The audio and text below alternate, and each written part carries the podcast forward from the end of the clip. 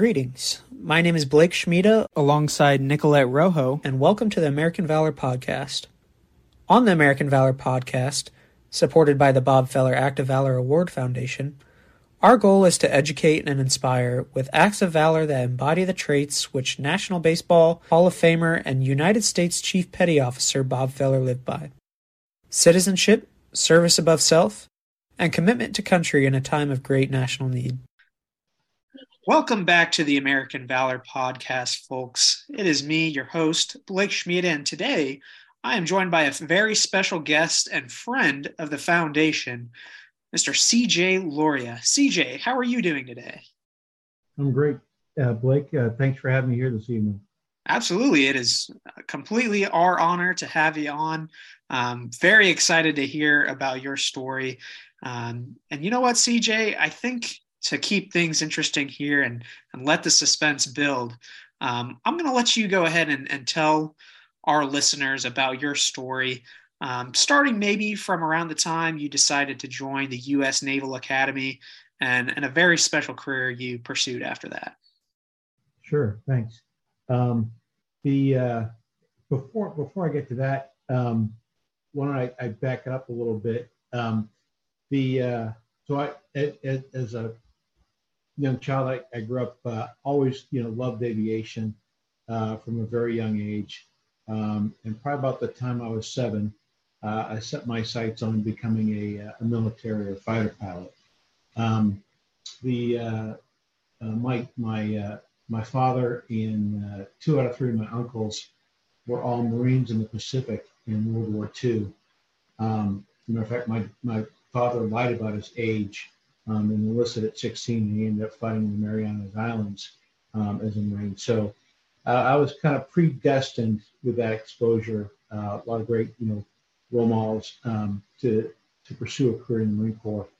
Um, and then uh, about high school, you know, I, I, learned about the Naval Academy. I, I knew at the time or was planning to have a, a career as a military uh, officer.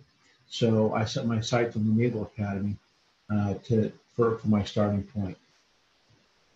Well, that sounds great. And uh, I guess my next question for you here, bouncing off of um, you know your brief introduction here, is um, you know for those who who might not know and have not had a chance to read the bio. Um, CJ has also worked closely with a couple of other organizations uh, you may have heard of here. Uh, CJ was a NASA astronaut and is is currently working with Leidos as well. Um, you know, so CJ, could you kind of segue maybe a little bit um, from your career in the Navy to, um, you know, that experience leading you to NASA and and to where you are today, and and I guess from there, I'd I'd love to learn a little bit more about each. Sure, sure. Um, so, uh, graduated out of the Naval Academy, went to um, Marine training, Marine officer basic training, six months in Quantico, Virginia, then went to flight training. Um, my first squadron. Actually, did get F-18s um, and uh, love flying and love being a fighter pilot. Uh, just a tremendous challenge. A lot of great people. Um, you know, both the uh, you know the entire team, officers enlisted. Um, the uh, uh, actually it was about 32 years ago. Uh, this past week, um, day one wave one for a Desert Storm. I was on that. Um, uh, quite quite the eye-opening experience. Um, the uh, remember uh, when I got back from the mission, I uh, landed and counted the rest of the planes coming back from the strike, and, and we did not lose a single aircraft on that uh, first day one wave one from our base. Um, after uh, Desert Storm, um, I, I learned about the test pilot school and what test pilots do when I was at the Naval Academy. Um, and so I I applied to be a test pilot. Um, didn't make it on my first try or my second try. Um, actually, took me three tries uh, to get picked up, and then uh, I went and uh, went through the Air Force test pilot school out, out at Edwards Air Force Base, California. Uh, and at the time, I was you know kind of surprised. Um, had been looking forward to you know getting back to the East Coast. Uh, the Navy's test pilot schools in Patuxent River, Maryland. Um, but going to the Air Force test pilot school out at Edwards actually was fantastic opportunity. I got to fly uh, many different types of aircraft, uh, different approaches to training. Um, and it was um, it was a year long course, um, and I, I, loved it. Made a lot of lifelong friends there. Um, coming out of that, I uh, was a test pilot at Pax River, Maryland. Um, in my second year there, I was selected uh, to be an ex pilot flying the X 31 with uh, NASA and a joint DoD program uh, back out at Edwards, uh, California. Um, that experience um, and the flying and the um, expertise that and distinction that brought uh, helped me in my application to become an astronaut. And I became an astronaut. Um, and I entered astronaut training in the summer of 96 and was there for nine years. Fantastic. I'll, I'll come back to your NASA experience here. Um, you kind of had a, a quite explorative uh, career in, in the Navy. And so I'd, I'd be curious to know, could you share an experience? Um, I know you were deployed to Bahrain during Desert Storm as a fighter pilot. Um, what is one experience there that, you know, really sticks with you and, and something that maybe you reminisce on and, and like to share with others, I suppose? Um, sure. Um, the uh, very different part of the world. I think that the best part of it um, was the people that um, you know I worked with. Um, you know, one one of the uh, uh, greatest Marines I, I, had the pleasure of working with. Uh, I was a quality assurance officer in the squadron, and uh, one of my staff NCOs was Staff Sergeant O'Kelly. Um, great, great Marine. Um, and, and just the, the team I worked with um, and the flying. I mean, when we were flying uh, combat air patrols uh, over the Persian Gulf, you know, if you look off, you're, you know, flying a northerly track, look off far enough, you could see the, uh, and the air is very clear there. You could see the uh, snow in the mountains in Iran. Um, so just, just a lot of very memorable experiences. Um, of course, getting shot at, you don't forget. So. Yeah, I, I imagine so. Um, I am curious to know, uh, however, you know, of all the many military aircraft that you've flown in your career, um, what what would you say is probably your favorite, and why might that be? Um, the I've got time in 32 different aircraft, um, everything from uh, the Goodyear blimp uh, to a MiG-15. Um, the uh, probably the F-18 and the X-31 were my favorite aircraft to fly. Uh, just the performance and handling qualities and maneuverability, uh, the the systems integration. You know, I mean, if, if you look at you know cars today, look at how how the the instrument layout and the ergonomics has, has changed. It's it's it's the same with fighter aircraft. Uh, probably only more so the drastic changes between generations of, of aircraft. Um, so the F-18 was, uh, you know, a fourth generation fighter was flying, the most advanced one the Marine Corps had at the time. Um, you know, now there's there's you know newer and cooler ones. You know, the F-22, the F-35. Um, if I if I could go back, I would love to get some stick time in, in each of those. So. Yeah, for sure. And and just out of curiosity, I know you mentioned you uh, had always known you wanted to be a pilot um, and up in the air. You know, was there anything when you were a kid or or as you were growing into becoming a pilot yourself um, you know any experience in the air that uh, you know really drove you to want to to join the military and, and fly some of those more advanced crafts um, I, I just you know ever since I was little, I was just you know fascinated with airplanes and aviation. Know, I, I read about it. You know, watched you know every movie. Um, and uh, it's just just something you know from a very early age I decided I wanted to do it. You know, one time I was probably about nine. Um, my uh, father got me a, uh, a ride in a, uh, uh, light light aircraft. Um, that was my first time ever you know flying, and and I just loved it. So um, it really charged my batteries and, and helped reinforce that that was what I wanted to do. Yeah, for sure. And I, and I, know a common dream of a lot of kids. Um, you know, it's maybe a little stereotypical, but um, you know, definitely aspirational and, and, understandable, in my opinion, is uh, is to be a part of NASA, and and you definitely achieved that. I would say you've um, been a part of, of missions to go as far as any man has gone and, and support the organization and and going to space and the International Space Station. So uh, I'm just curious, you know, in the beginning of your military career, was it always a goal for you to become a NASA astronaut, or or did the opportunities, um, you know, from the service kind of just lead you to that? At, at what point did you, you know, know or was the opportunity available to you to to join NASA as an astronaut? Um, thanks, Blake. I mean, it. Uh, I mean, probably, unlike the majority of astronauts, it, it was not a childhood goal for me. It was um, it was always kind of I didn't really cognitively realize at the time, but it was always something um, that was you know on the news or on the cover of Time magazine and the newspapers. Um, and I, I, mean, I followed it passionately, you know, growing up. Um, you know, um, Neil Armstrong, you know, the the you know first you know people to walk and work on the moon, um, but it really didn't become something uh, real for me um, until I was interviewing for test pilot school. Um, I was visiting uh, Patuxent River, and uh, the senior Marine there um, was a former astronaut.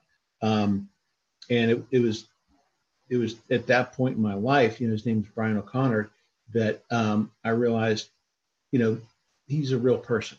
You know, it's, it's flesh and blood, and you know, um, you know, if I, you know, can become, you know, get a slot to test pilot school and do well there and do well in my test pilot school career, that you know, maybe I could do that too. So it was it was a very late thing for me, um, and definitely a uh, a challenge.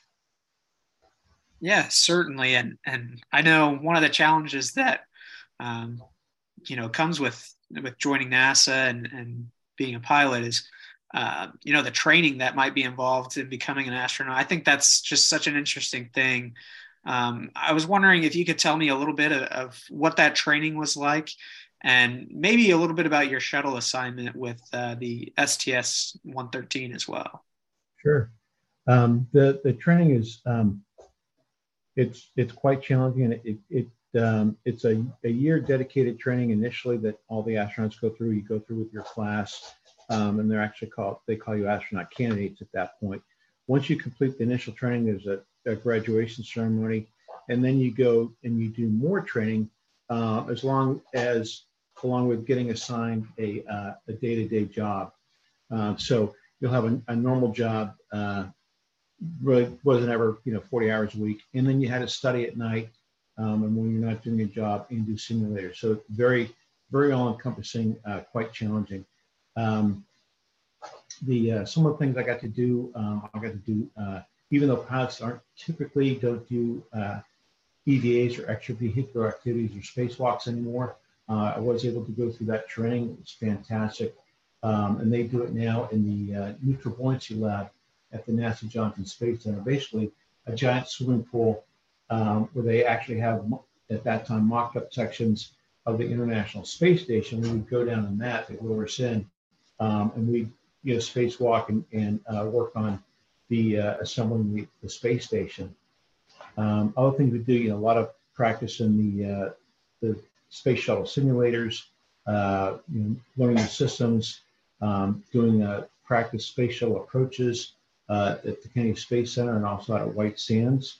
Um, so it was a great training. I, I, was able to be a Capcom capsule communicator uh, and use of mission control for a number of missions. Um, I was assigned as the pilot on STS 113, um, but then the uh, pulling G's for years as a uh, fighter pilot and test pilot caught up with me. And I uh, unfortunately blew it out a couple discs in my back about three months before launch.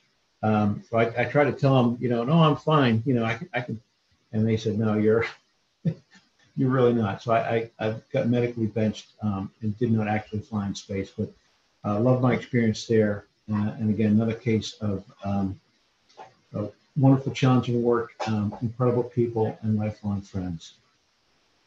Yeah, and my last question relating to your career is is kind of where you're at and your point now, and and how you're able to continue to pursue pursue your passions with Leidos, and you know some of the things you enjoy the most about continuing on in aviation at this stage in, in your career and life, you know, post post mm-hmm. Sure. Um, so I was, I was working um, down at Stennis Space Center. Um, I ended up working with uh, Doug Paulson, you know, one of the, one of the board members for uh, Bob Feller Act of Valor. Uh, this was, you know, back in 2018, pre-COVID, um, and you know, um, Doug is, you know, a native Cleveland, you know, huge baseball fan, um, and he he's the one that uh, got me my first exposure to the, uh, you know, the award ceremony, the you know, Act of Valor um, itself, um, and then, uh, you know, I uh, about you know, I guess about a year ago, um, you know, I reached out um, and you know to Doug and said, hey, you know, how do I get more involved? Um, you know, was able to successfully get you know Leidos to become a corporate sponsor for the Bob Feller uh, Foundation. It's just a it's it's a great thing. Uh, you know, trying to reach out, uh, do well for our veterans, um, and uh, you know, bring those values and the contributions um, and Bob Feller's example to the youth and Americans today. Yeah, absolutely. And um, I know you mentioned Doug was a big Indians fan, and I understand you're a, a Massachusetts native yourself. So, um, I mean, I, I got to ask as a Yankees fan, uh, um, you know, what was it like growing up in, in Massachusetts area? And at what point, you know, have you always been a Red Sox fan? And, and what point did that fandom really kick in for you? I, I've always, always been a Red Sox fan. Um, you know, since as, as far back as I can remember. Uh, the good news is for maybe uh, many of the viewers is I was never a Pats fan. So um, the um, just uh, you know going to Fenway um, is just a ex- very unique experience, um, and you know the history there. And I mean, in going back to my childhood, um, you know, one of the the the people that that my dad held in high esteem um, was the um, Ted Williams, um, who, you know, like Bob Feller, um, he volunteered, you know, during World War II. He became a Marine Corps fighter pilot, didn't actually get to theater, um, but then was called back during the Korean conflict and actually flew combat missions and was uh, in the same squadron as John Glenn. Uh, so the Ted Williams' splendid splinter um, was always a big fan of mine and, and part of, you know, why I love the Red Sox. Yeah, that. And when I, whenever I meet someone from New York, I always ask them, "Are you a Mets or Yankees fan?" And I'm always pulling that they're going to answer Mets, but you know, got to have that that common uh, source to root against for sure. Yeah, that that is such an awesome, uh, you know, example. I'm sure. Um, you know, being a baseball fan, a Red Sox fan yourself, and and also a pilot, um, just like Ted Williams, that that is such a great tie-in and um, we're certainly grateful to to have somebody with your experience in the foundation and um, you know Leidos's partnership uh, as a sponsor for the foundation. Certainly thankful for that always as well. Um, CJ, that's that's about all I have for you here. Um, I appreciate you coming on to the, the American Valor podcast today and, and showing support for the foundation. Um, last question I got for you here. and If we're ending on baseball, might as well go big. Uh, All right. You know, what is one of your favorite memories as a Red Sox fan? Oh, uh, um, when they when they won it all in 2004, um, it definitely, um, you know, my, my poor dad, he, he his whole life was rooting for the Red Sox and never never got to see him, you know, go all the way. And I remember, you know, 69 the Dream Team. But um, I think, you know, for the younger fans out there, um, now I was, I took school very seriously. Growing up high school, except for Red Sox opening day. Um, and uh, me and my close friends, we would, I, th- I, think that the, the statute of limitations has run out, so I'm safe. Uh, we would skip school and and uh, go to go to Fenway for opening day, um, and that uh, that was always a, a fantastic um, experience. So. Yeah, Fenway is on my bucket bucket list for sure.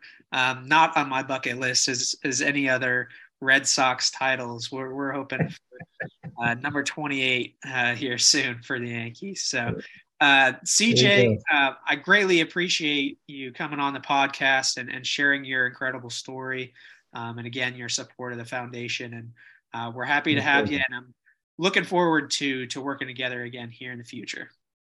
Same. Thanks, Blake. To our listeners, this concludes this episode of the American Valor Podcast.